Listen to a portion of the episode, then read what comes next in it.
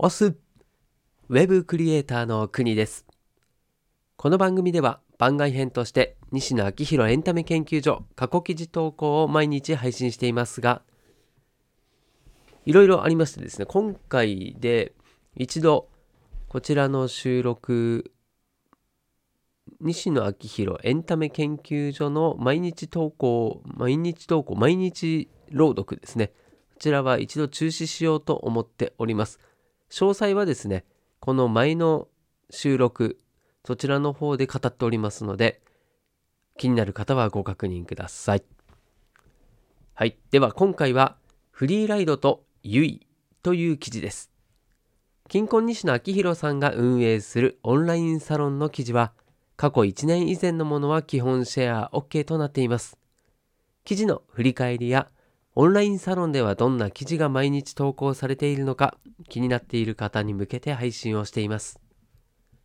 それでは、2020年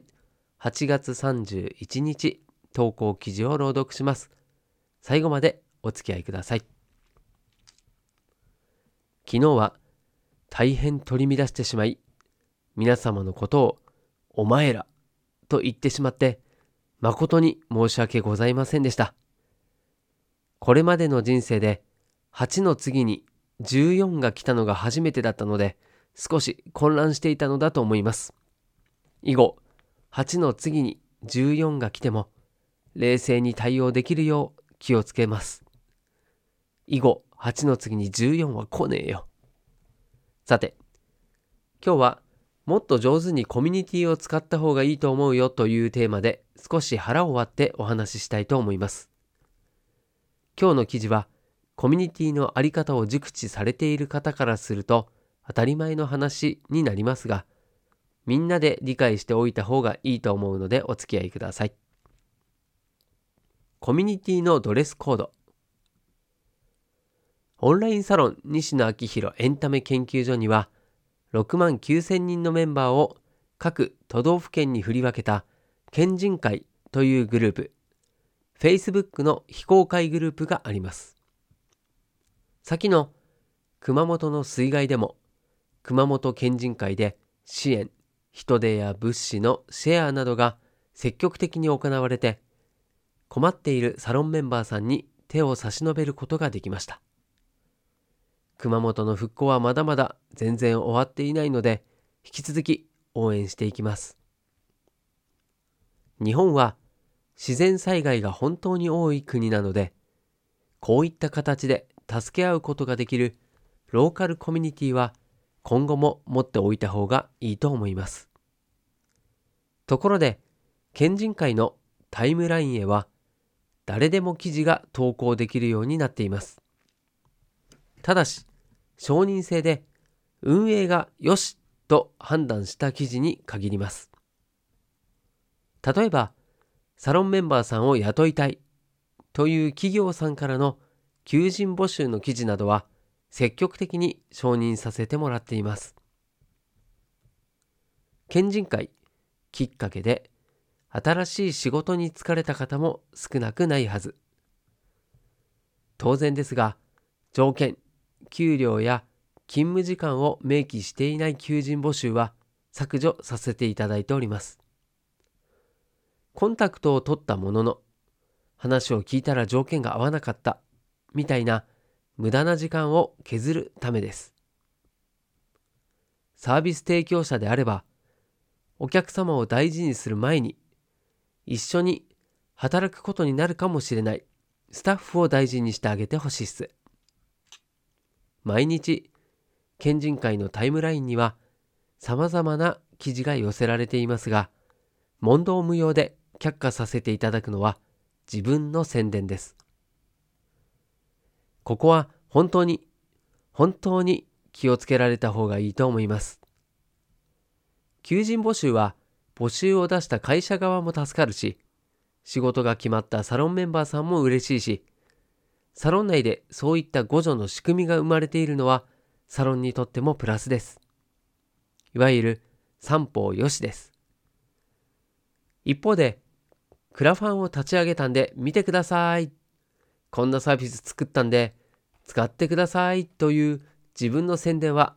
自分を含む全員が損をしています。こういった場所での自分の宣伝というのは、あやかる、互助といったものではなく、フリーライドと呼ばれるものです。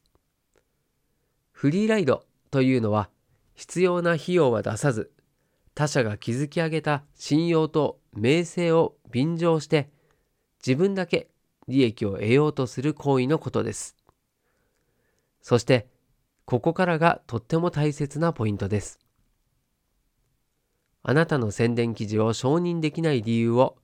できるだけ丁寧に説明してみる。オンラインサロンを一文字で表すと、ゆいです。ゆいの由来は仏教用語の結集で、その意味はある目的で集まった人々です。白川郷の合掌造りの屋根の吹き替え作業が有名で、誰も屋根の吹き替えにかかる予算めっちゃ高いを持っていないので、山田さんの家の屋根の吹き替えを木村さんが手伝って、木村さんの家の屋根の吹き替えをするときは、今度は山田さんが手伝うといった感じで、同僚程度の労働力を交換することで、生活コストを下げて、生活を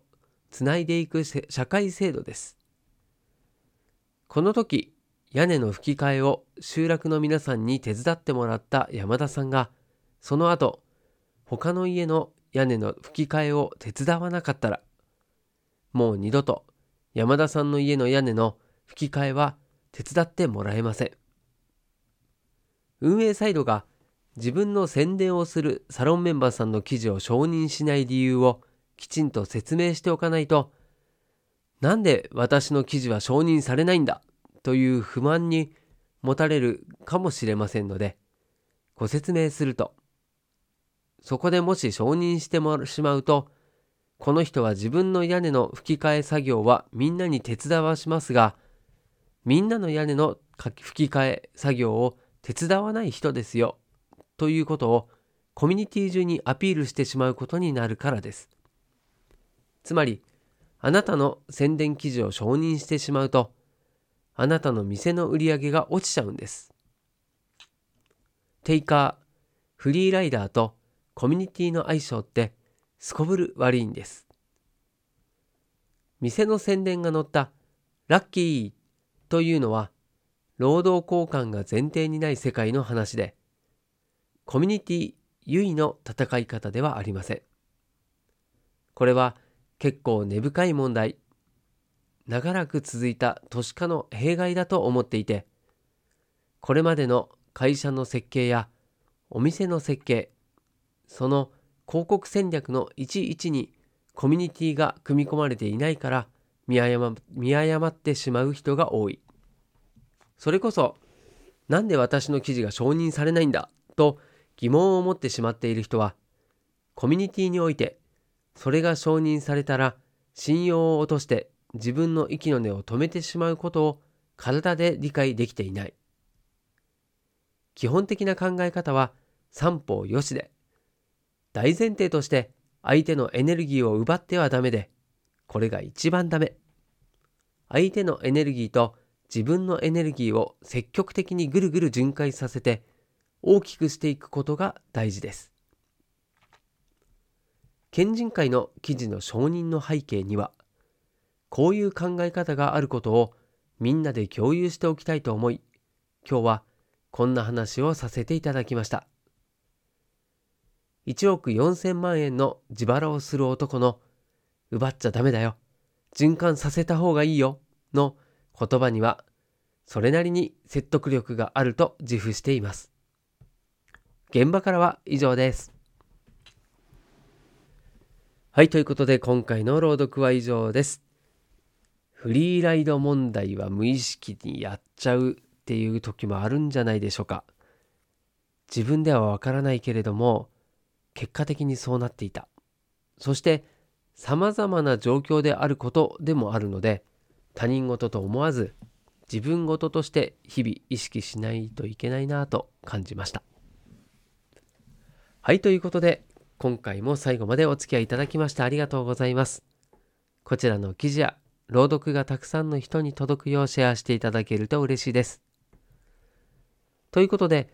しばらくですね、まあ、この先ちょっとどうなるかわからないんですけれども、一度、この西野昭弘エンタメ研究所の朗読は、こちらで最後とさせていただきます。まあ、僕としてもですね、このチャンネル自自体はですね、まだ続けていこうと思っておりまして、平日のみですね、収録をしまして、あとは土日なんですけれども、土日はですね、違うチャンネルの運営を考えております。まあ、そのあたりの詳細は、その前の放送で語っておりますので、お時間ある方、興味のある方は、そちら聞いていただけると嬉しいです。それでは、またいつかこちらのチャンネルでですね、西野昭弘エンタメ研究所の放送が流れることを待っていただけると嬉しいなと思います。はい、ちなみにですね、えー、ノートでこちらの記事の、えー、投稿を毎日してるんですけれども、そちらはとりあえずですね、このまま続けていこうと思っておりますので、記事の方で読みたい方はですね、そちらノートの方をフォローしていただけると嬉しいです。それではまたどこかでお会いしましょう。お届けは国でした。したっけね